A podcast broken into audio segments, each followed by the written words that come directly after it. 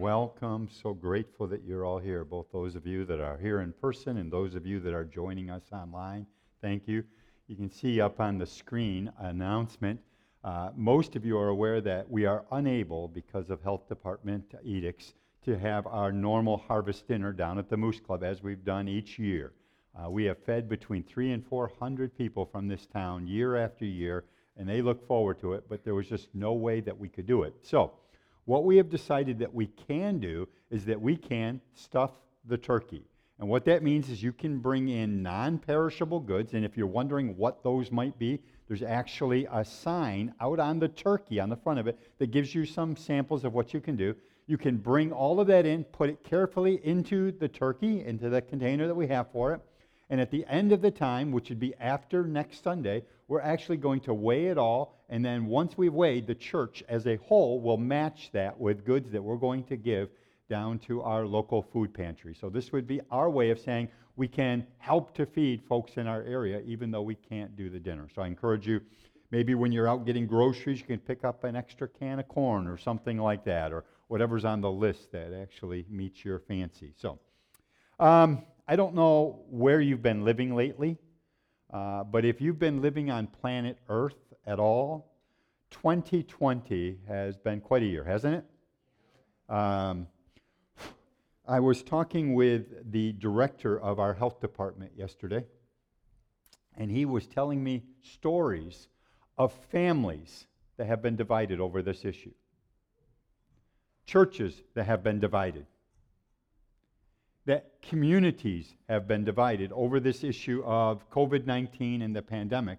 And the issue is not just the actual virus itself, but the fallout from the virus. Steps that have been taken to safe distance and to wear masks and all of that stuff. And again, please hear me. I'm not talking about whether it's right or wrong or whether I agree with it or I disagree with it. I'm just saying that between the virus and the steps that have been taken to curtail it, it has been quite a year, hasn't it? Uh, it, has been like no other. Uh, I was reading uh, this week online, and maybe you guys don't do this, but I, I, kind of like to do it.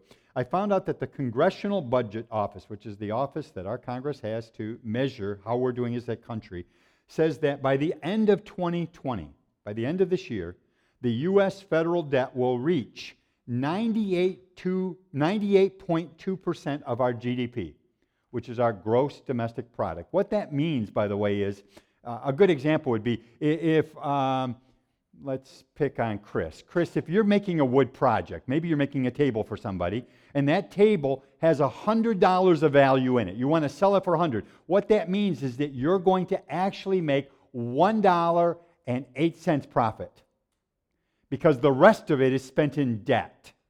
Uh, it comes to the equivalent of $20.3 trillion of debt. That's trillion. That's 12 zeros. That's how much we're in debt this year because of all of the aid, which many people love to get, but the aid that the government's giving to help people to deal with the pandemic. Our debt has gone up significantly. Home equity debt, which is the difference between the value of your house and how much you owe on it. Home equity debt in the U.S. has soared past $18.72 trillion. This is encouraging, isn't it, by the way? Bankruptcies are up 33% in the USA. Bankruptcies. Just this year, up 33%. On a more dis- domestic level, George Gallup, who does the Gallup polls that you guys hear about, reports that 64% of couples find themselves arguing over their money, and it's the number one immediate cause of divorce in America today issues of finance. Uh, one person suggested that we change our vows from till death do us part till till death do us till debt do us part. Uh, debt has just overtaken our nation in ways that we couldn't imagine. The end result of the article I was reading said this People are spending more than they make, and they're no happier for it. People are spending more than they make, and it's not making them any happier. Uh, what I want to do this morning is finish up our series on stewardship and life stewardship in particular, knowing that we're entering into a season coming into November and December when a lot of people do a lot of their shopping for Christmas and for gifts for people. So I thought it would be good for us to finish out our series with some very simple principles that I believe uh, God would use to help us. Um, the Bible has a lot to say about finances. Luke chapter 16, verse 11, Jesus said, If you've not been trustworthy in handling worldly wealth, your money, who will trust you with true riches? In other words, how you handle your money has some spiritual implications. And fortunately, the Bible gives us some really good advice about our money.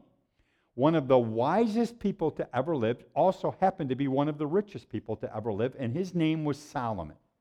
And Solomon gives us some great advice in a little book called Proverbs. Proverbs is a very practical book to teach us how we should live life. Solomon lived it all and found both good and bad in it. He found examples of what to do and what not to do.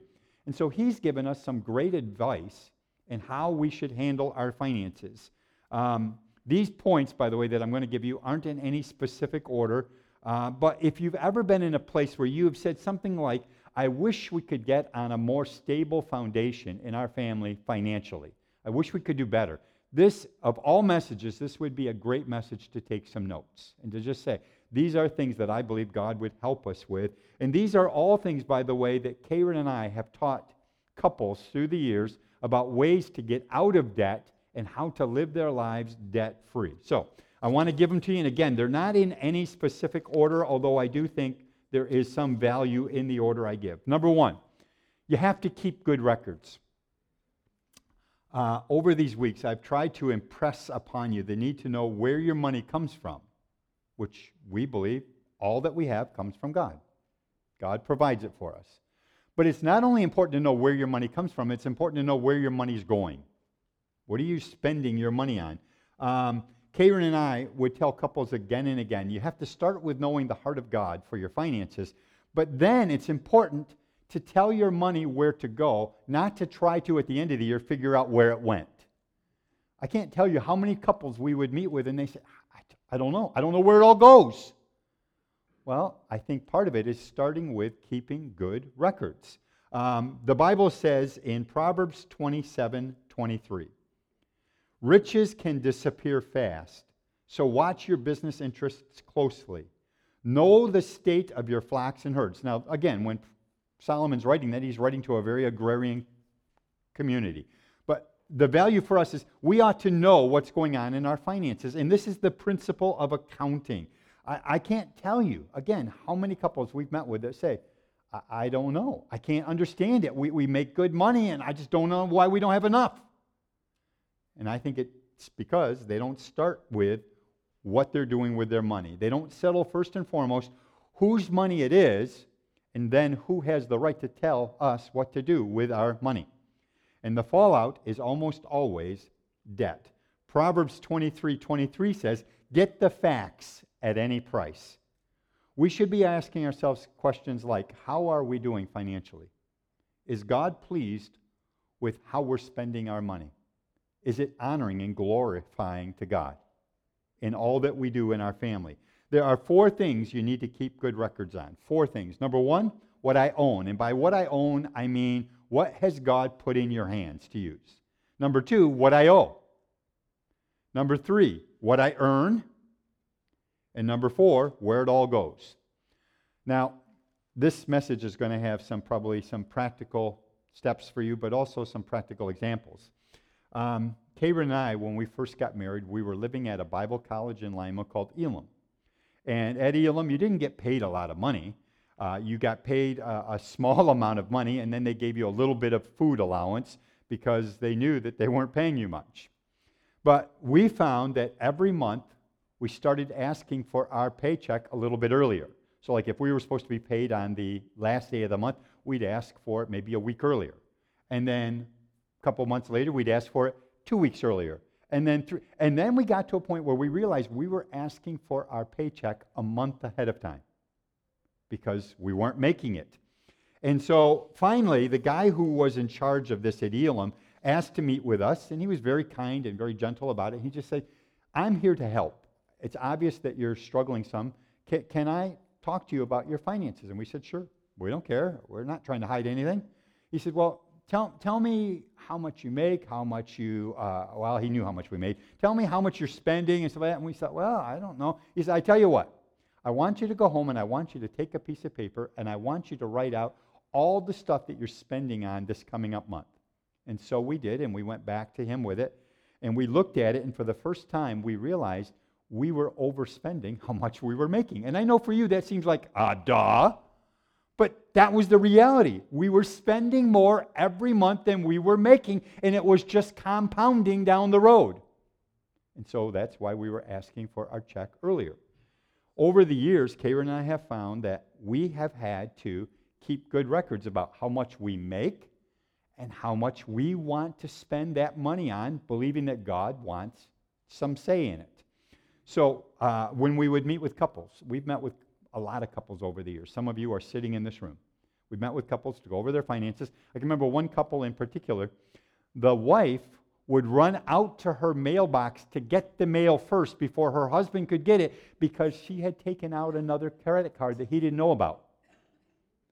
Um, in other cases that we're aware of, people began to charge for things that they wanted, but they didn't have the money for, and they knew they didn't have the money for. They just had a hope that maybe somewhere down the road we could catch up. No plan, just a hope. And they would charge more and more, whether it be for a new vehicle, the bigger vehicle, the better vehicle, or whether it be for a house, or whether it be for a TV. They began to charge more and more. And I want to suggest to you that the principle is very simply this ignorance of your financial condition plus easy credit will almost always equal disaster. Let me say it again ignorance of your financial future, what, what you have coming in and what you owe, plus easy credit, which they make it so easy today, it equals disaster. So the first step is to keep good records, to know how much God is putting in your hands, how much seed do you have, and then what is it that God would have you to spend that on? And you keep good records of it. Number two, plan your spending, which has to do with the principle of budgeting. A budget, by definition, is simply planned spending. A budget is telling your money where you want it to go rather than wondering where it went. Um, you'd be amazed at how often we'd meet with couples to discuss their finances, and they didn't have a budget, but they would tell us, Oh, we, we know all of it. We can, we can tell you right now. We say, Okay, let's do this. And so they would start telling us, and we'd meet with them once, and we'd say, okay, so you make this much money, yes, and you have these expenses. Okay, well, it should work then, so let's figure out how you can do this. And we would set up a budget plan with them. And, then the next time we would get together, they'd say, well, it didn't work. And I said, well, what happened? We'd look through it, and they'd, oh, we forgot. We also have, I, we just completely forgot we have the cable bill. Just, I don't know how that slipped our mind, but yeah. And we would go month after month meeting with them, finding out more and more because they never took the time to actually write it down and to make a budget for themselves. They felt like somehow they could handle it themselves. Proverbs 21:5 says, "Plan carefully and you will have plenty. If you act too quickly, you will never have enough." One of the things this verse is saying is that financial freedom is not determined by how much you make. It's determined by how much you spend. It's one of the biggest myths in our society. We think if I could only make a little bit more, then I could make it. But the truth is, it never works because your yearnings always exceed your earnings. You always have more want than you have more money. And so you always then adjust your living, your lifestyle, to how much you're making. I can remember back in the day, how many remember when your parents would give you a dollar and you thought you were rich? I could go to Dollar General and buy anything. Well, then you somehow got an allowance and it started going up. And pretty soon your parents said, with inflation, I need to pay you $5. And now a dollar seems like nothing. And you adjusted your lifestyle to the $5 or the 10 or to the $1,000, whatever it is. Your yearnings always exceed your earnings. Financial freedom is not based on how much you bake. Financial freedom is based upon how much you spend. Financial freedom doesn't come from making more, it comes from spending less. But in order to do that, you have to make a budget and stick to it. Another translation of that verse I read says it talks about hasty shortcuts. Or another way of saying this is impulse buying. How many of you have ever gone into a store with no intent of buying that thing? You see it, you think it's such a great deal, and you've got to have it suddenly, and you buy it. How many of you have ever done that? The rest of you are plain lying, and you know it.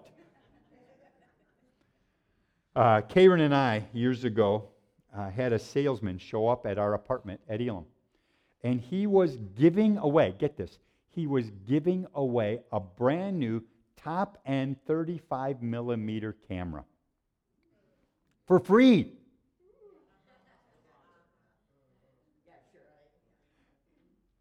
Oh, there was one other little part of the deal.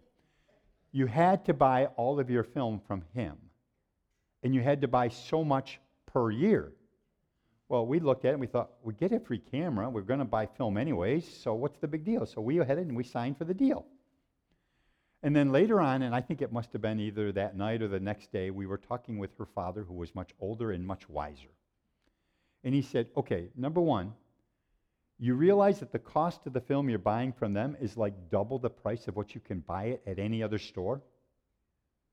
No, uh, we don't buy that much film, so we wouldn't know. He goes, I do. And he says, it costs a lot more. And do you realize that the amount of film they're wanting you to buy every year, you could never use in a lifetime, even if you were a professional photographer? And all of a sudden, the deal didn't seem so good. Now, fortunately, back in the day, we had like a period of time in which we could undo that deal. And so we did, and we saved ourselves, thankfully, through her father in law's counsel, we saved ourselves from having that kind of a debt that would have been ours, all because of a great impulse deal.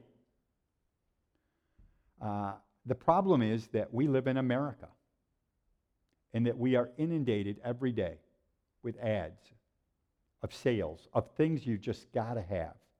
Have you ever heard a commercial that said, listen, we think this is something that you really could use, but we want you to take some time and go home and pray about it. And after you think and pray about it, if you still want it, then we think this would be a good deal for you. Have you ever heard that kind of ad? What do the ads say? You need this and you need it now. This thing is going to change your life forever. That new car is going to change your life. And then you get the car and you realize it's just a piece of plastic and metal with some rubber tires. That's all it is. It doesn't make any difference at all. and we do this. We do this whether it's for food or clothes or any other toy, guns, books. We do it constantly. Yeah, but it's a, it's a great deal, Pastor. I, I, I thought it was interesting.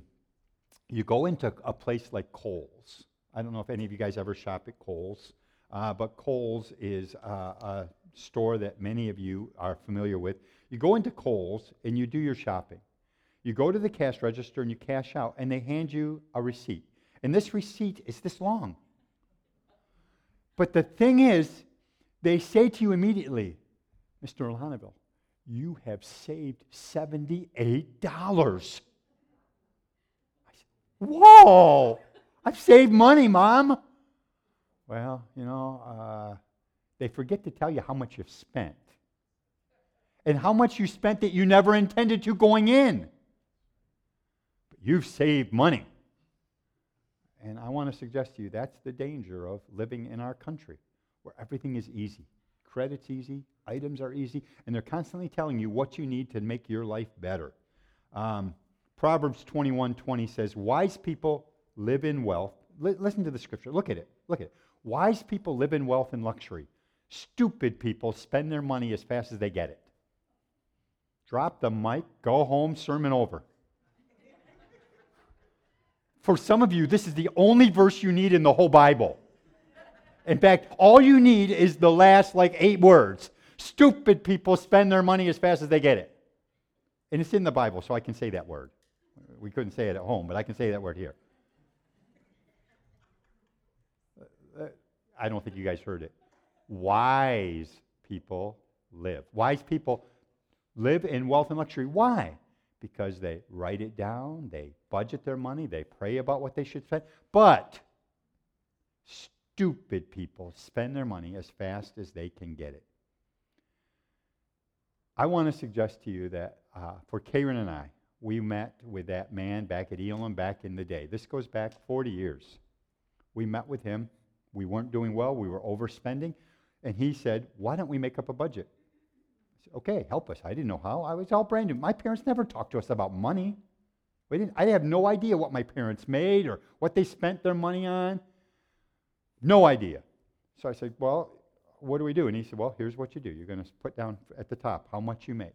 And then the next on your list is this. And then make a, make a budget. And we did that, and we found that with careful budgeting. And it was tight. In fact, when we made this budget, he says, This, this budget's probably too tight. You won't be able to keep with it.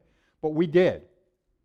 And that then gave us some breathing room that we could then begin to live more normally. And then as more money came in, we could live a little bit easier, which was great. Well, we have budgeted and we have continued to budget to this very day. Every year we set up a budget every single month. That budget is set. It's actually set at the beginning of the year, and we have a budget for every month of the year. So we have a budget for October. Coming up in November, we have a budget for November. And we know, based upon what we're going to have come in, what we're going to actually spend our money on, and then how much we could save. We go through it all, which actually brings me to number three save for the future, which again is the principle of saving. Um, Proverbs 21 20, another translation says this The wise man saves for the future, but the foolish man spends whatever he gets. Save. The average family in Japan saves 20% of their income. The average family in Europe saves 18% of their income. The average family in the USA overspends how much they make the average family in America spends 1% more than what they make. And that might not seem like a lot, but number one, that's the average, which means some are way up higher, some are maybe lower. But we're overspending how much we're making on a regular basis. We want it, and we want it now, and we excuse then what we're doing. Proverbs 6, 6 through 8. And by the way, all of these Proverbs are for you, Randy. We were talking about Proverbs yesterday. So, Randy, this is all for you. Proverbs 6 6 says, Go to the ant, you sluggard. Consider her ways and be wise, which, having no captain, overseer, or ruler, provides her supplies in the summer and gathers her food in the harvest. In other words, an ant, even an ant, knows it has to provide food for itself for the coming cold months. And yet we rarely take time to even plan for savings. American Demographics is a magazine, and it states that most baby boomers will be dead broke in retirement. They don't even start saving until they're in the late 50s. And the number one give, reason given in this magazine, American Demographics, is envy. We look around and we want what everybody else has. Without even realizing that in order to have what they have, they're in debt up to their eyeballs. But we want to be just like them. Envying is always craving and never satisfied. It's always wanting more. What you have might be perfectly fine. I found myself doing it this week, just this week. I got a email from Verizon. I have a cell phone, and my cell phone plan is with Verizon. Maybe some of you, did any of you guys get an email from Verizon this week? The, the, the email says this you can trade in your phone and get an iPhone 12 for $400 less because you trade in your phone. And I immediately began to look at this and think, yeah, man, my phone, my phone is an iPhone 8. We're talking about an iPhone 12. It's, it's got to be four times better, right? 8 to 12? It's got to be better. And I immediately began to think, I could save $400. $400. All of us can get caught up in this. I don't care who you are. The ads are there, the draw is there to always want something newer and better. In order to get out of debt, we have to stop comparing, stop competing, and just decide it doesn't matter what other people have. I have to be satisfied with what God wants me to have. And if God wants my vehicle to be 10 years old, and that vehicle gets me around, I'm going to be grateful for a 10 year old vehicle that runs and gets me around. I might have to put some work into it once in a while. I might have to fix some things once in a while. But it's okay because this is how God wants me to live, and I want to be satisfied with that. I personally want you and me to be free of envy. And one of the helps that we have given you, by the way, is Pastor John's class on finances. I hope that for many of you, you've been able to avail yourself of that. It's the idea that we need to begin to plan for how we're going to live our lives, how we can perhaps even buy a house, but buy a house that is reasonable to our needs and buy it and get out of debt as quickly as possible instead of looking at 30 and now 40 year mortgages. But how we can get out of debt as fast as we can. Number four, this, again, I said these weren't in order. This one probably could have been almost number one. Return 10% back to God, which is the principle of tithing. So we've dealt with the principle of accounting, the principle of budgeting, the principle of savings, and now the principle of tithing. Malachi 3:10. Bring to the storehouse a full tenth of what you earn, so there will be food in my house. Test me in this, says the Lord all powerful. I will open the windows of heaven for you and pour out all the blessings that you need. The first 10% of all that you make belongs to God. All of it comes from God, but 10% he demands. It, 10% isn't just a gift, it's a debt that we owe God. And why does God ask for 10%? I don't know. He's God, it's all His. He could have asked for a third or a half, or he could have asked for 100%. But he didn't. He asked for 10%, and he said, That's His money. And when you don't give him his money, you're stealing from God. The first 10% belongs to God. The Bible gives us three good reasons, I think. Number one, the tithe is an act of gratitude for the past. The tithe is our way of saying, God, you have provided for us abundantly, and we're so grateful. And we know that it's all yours, and you're only asking for 10%, so we give this 10% with gratitude in our hearts for your provision. It's also, number two, an act of priority in the present. It's saying, God, I want you to be number one in my life. And the way I'm going to show that is by putting my money where my mouth is. It's easy to say, God's my Lord, but you ought to make sure your money is saying the same thing. And number three, it's a statement of faith for the future. Because when you give the first 10%, you don't know about the rest of the 90%. It hasn't even come yet. You're saying, God, I'm going to give it, not knowing if it'll be enough, but I'm going to trust that you will take care of me and provide for me. When am I supposed to give it? Well, Paul tells us in 1 Corinthians 16 2. On every Lord's Day, that's for us Sundays, each of you should put aside something from what you have earned during the week and use it for this offering. The amount depends upon how much the Lord has helped you to earn. Tithing is an obedient act of worship that we give each time that we gather together based upon when our pay periods are. And I'm giving the first 10%, I'm giving the best to God. Proverbs 3 9 says, Honor the Lord by giving him the first of all your income, and he will fill your barns to overflowing. You give God the first and the best, not your leftovers, and then wonder why you don't have anything left over. Keep good records, plan your spending, save for the future, and give God your tithe. And then finally, number five, enjoy what you have. This is the principle of contentment. This means we aren't living with roving eyes, always looking around at what everybody else has and wishing we had it. We're satisfied with what we have and grateful for it. Ecclesiastes 6 9. It's better to be satisfied with what you have than to be always wanting something else. This is the principle I believe we most often violate. It's where we're constantly wanting more, always driven by this culture and by this society to want more than what we have. We're scrambling, try to get more, and we don't even take time to enjoy what we already have, what God has given us. We have a very nice house. We have a very nice apartment. We have a, a, a vehicle that runs. We have a roof over our head and we have food. Most of us aren't starving. At least we don't look like we are. And so, why don't we live satisfied and grateful for what God has given us. Hebrews 13:5 says, "Be content with whatever you have." God's word is clear that we're to deal with these five things, these five items in God's order. And the world most often does it this way. The world first earns it, hopefully, they'll get a job and they'll earn it. And then they enjoy it. They go out and they buy their toys and their luxuries, things that they want. They're, already thinking towards Black Friday.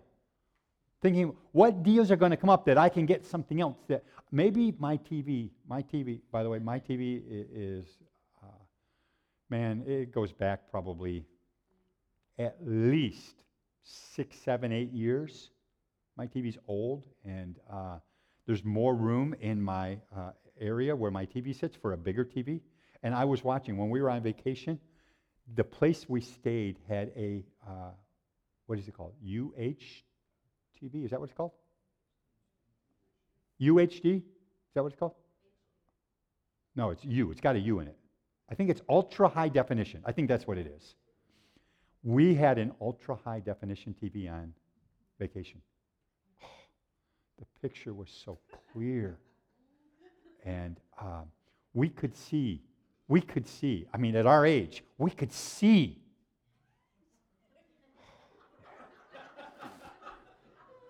So Black Friday's coming. When is Black Friday? Amazon has already started Black Friday. We have Prime Days already. I don't even have to wait. But that's what the world does. It's constantly impressing upon us that what we have isn't good enough instead of being grateful for what we do have. So they enjoy it. Next thing they do is they maybe repay it. That's their past debts and bills because they know that if they want to enjoy what they have, they've got to have some place to put it. So they want to make sure they pay their mortgage or their rent or their utilities, you know, those things, food maybe. Or number four, they save it. If there's any left, they save a little bit. They say, well, we know we're not going to have a whole lot because Social Security, we don't even know if it'll still be around. So we got to save a little bit. So they put a little bit aside. And then finally, if there's even a few pennies left, they will give that. They, they, they think about the things that are eternal in it. They're going to maybe give a little bit to God. Whereas God tells his people, this is how you should do it. Number one, you earn it. Number two, you tithe it. You give to God first. You give to God first. Number three, you save it. You take a portion of that money, no matter how much it is, and you say, I'm going to set aside. I don't care. We, we've talked to couples where we've said, set aside $5 a week. Even $5 is getting you into a principle and a system of savings. Number four, repay it. You pay your debt, you pay your bills. You make sure that you stay current. And then, number five, finally, having done all of that, then you get to enjoy it. Now, I began this series with an idea, and it was very simply this out of control finances are a symptom of an out of control life. Out of control finances are a symptom of something bigger. It's a symptom of an out of control life. it's in the same way that I've often thought that people whose houses are a complete disaster area probably means there's something going on internally as well. It's a bit of a disaster area. And so, my question to you is as you look at your finances, you ought to be asking yourself, how are we doing? How are we doing with what God has given us? Have we taken time to sit down and actually make up a budget? If you haven't, don't be so proud that you won't ask for help. There are people around here who could help you significantly, people whose lives have kind of you, you can watch them and see that they live in an orderly way. Ask them for some help. I think it's important to ask ourselves how are our finances doing? How's our debt at this point? Do we have a plan for getting out of debt to live as debt free as possible? Isaiah 55 2 says this Why do you spend money for what is not bread and your wages for what doesn't satisfy? Listen carefully to me and eat what is good, and let your soul delight itself in abundance. You see, what we need is more than just a financial manager. What we need is a life manager, and his name is Jesus Christ. I said last week that the root behind all of our financial problems is primarily fear fear and unbelief. I don't believe that God can provide what I have need of, so therefore I'm going to manage my own finances. I'm going to take it into my own hands, and I'm going to make sure it works. But we've all found that that doesn't work so well for any of us. Am I going to do what God says, or am I going to do what seems most convenient and easiest for me at this time? Because whatever I put my trust in, whatever is my security, is ultimately my God, my idol. If I put my trust in money, and if I put my trust in my happiness, my contentment, if I put my trust in my luxuries, then I can't say that God is my God. That's where my trust is. That's what I'm measuring my life by. But when I trust in God, I learn to be satisfied with what God has given me. and to live my life that way. Would you stand with me?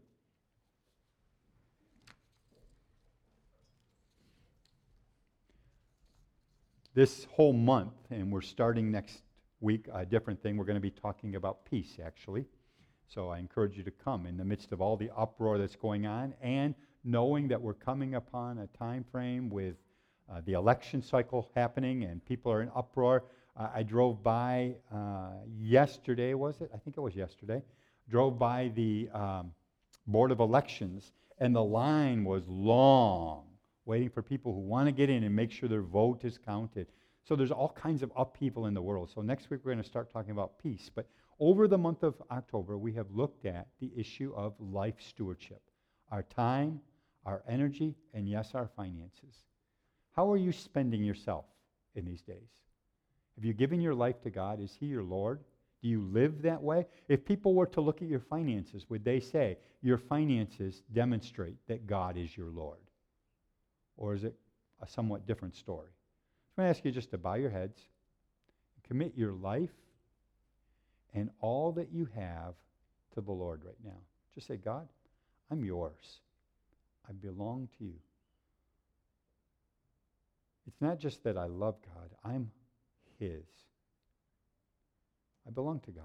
Everything I have, everything I am is His. Just take a moment and say, God, I'm yours.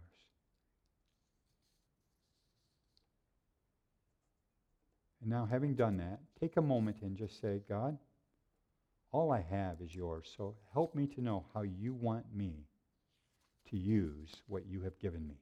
Not just to spend it, but to use it, to invest it for the kingdom. It's not just about us getting out of debt. That's not our agenda. Our agenda is us being God ruled, to do all that pleases Him to use what we have, leverage it for the kingdom.